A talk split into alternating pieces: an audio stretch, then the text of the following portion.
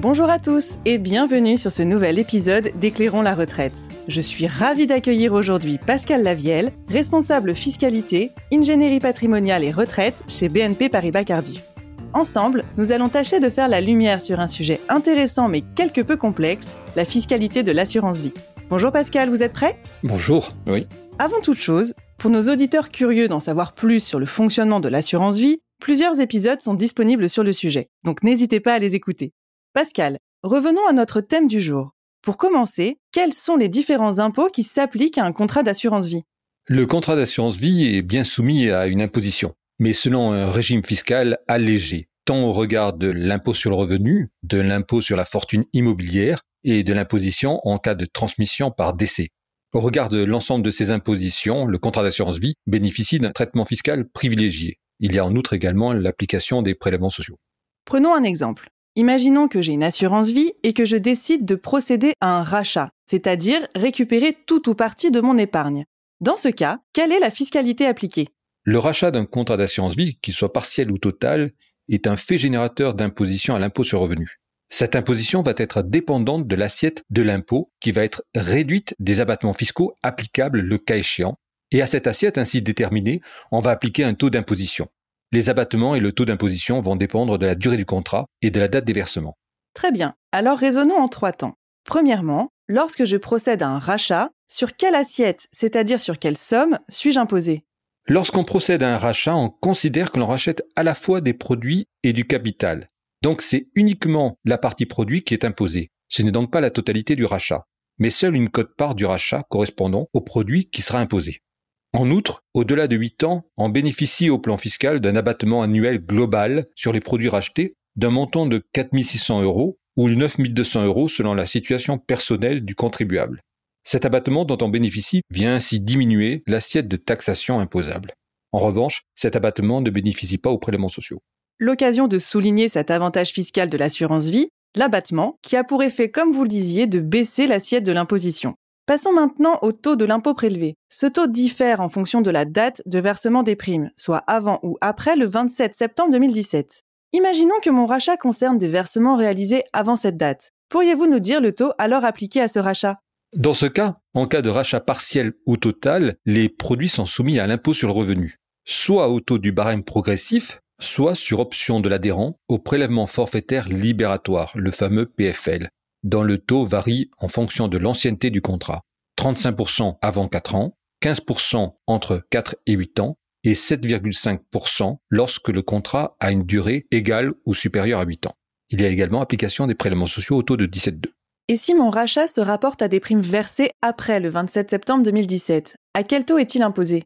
Depuis le 1er janvier 2018, en cas de rachat, les produits des contrats d'assurance vie et de capitalisation afférents à des primes versées à compter du 27 septembre 2017 sont soumis au prélèvement forfaitaire unique, le PFU, sauf option pour le barème de l'impôt sur le revenu. Ainsi, pour les rachats effectués avant 8 ans, les produits sont taxés au taux de 12,8%.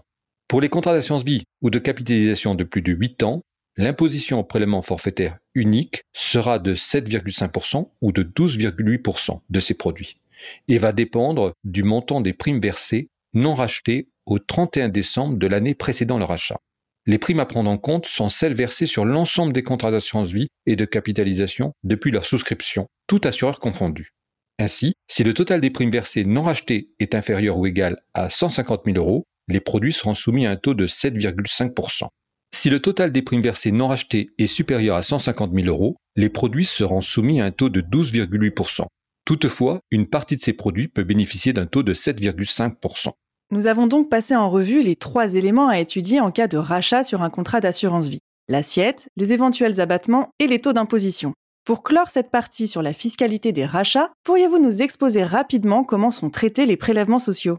Les produits financiers sont également soumis aux prélèvements sociaux. Plus précisément, les produits attachés aux droits exprimés en euros sont soumis aux prélèvements sociaux lors de leur inscription en compte, c'est-à-dire au fil de l'eau. Un mécanisme de régularisation est prévu au rachat ou au décès. En cas de rachat, les produits qui n'ont pas déjà été soumis aux prélèvements sociaux seront assujettis à ces prélèvements. Posons maintenant une autre hypothèse. J'ai toujours un contrat d'assurance vie, mais je souhaite cette fois-ci convertir l'épargne de mon contrat en rente. Quelle est la fiscalité appliquée à cette rente? Au moment de la sortie en rente viagère, les produits financiers acquis sont exonérés d'impôts sur le revenu, mais soumis aux prélèvements sociaux. Au cours de la vie de la rente, cette dernière est soumise à l'impôt sur le revenu et aux prélèvements sociaux sur une fraction uniquement de son montant. Fraction qui va être déterminée en fonction de l'âge du rentier lors de l'entrée en jouissance de la rente. Elle est égale ainsi à 70% si l'intéressé était alors âgé de moins de 50 ans, 50% s'il était âgé de 50 à 59 ans, 40% s'il était âgé de 60 à 69 ans et 30% s'il était âgé de plus de 69 ans. Avant de conclure sur la fiscalité en cas de rachat ou de conversion en rente, revenons sur l'IFI, l'impôt sur la fortune immobilière que vous mentionnez en début de podcast.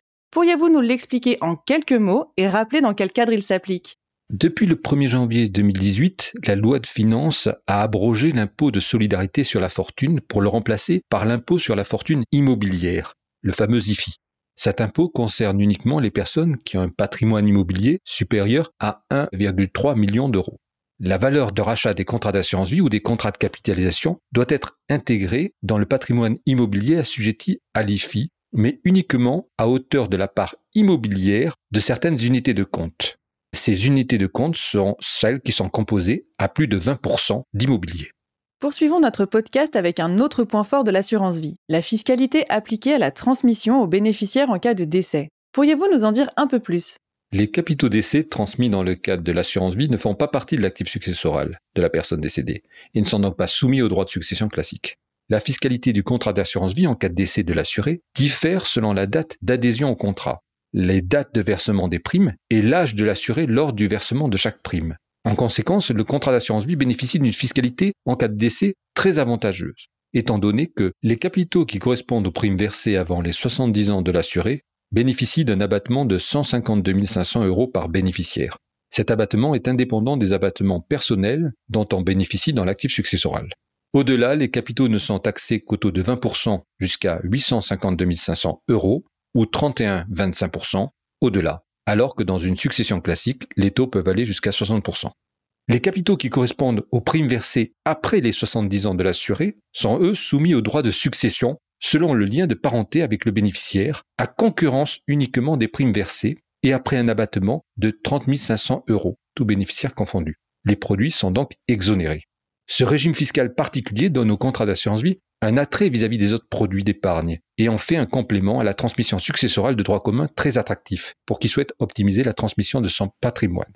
Il convient d'ajouter aussi qu'en cas de décès, les produits qui n'ont pas été déjà assujettis aux prélèvements sociaux le seront. Vraiment Pascal, un grand merci pour vos éclairages. J'espère que c'est maintenant plus clair pour l'ensemble de nos auditeurs. J'en profite pour vous proposer de participer à un prochain podcast dédié à la déclaration d'impôts. Qu'en dites-vous? Ce sera avec plaisir. Eh bien c'est noté. Alors à très vite pour un nouvel épisode d'Éclairons la retraite.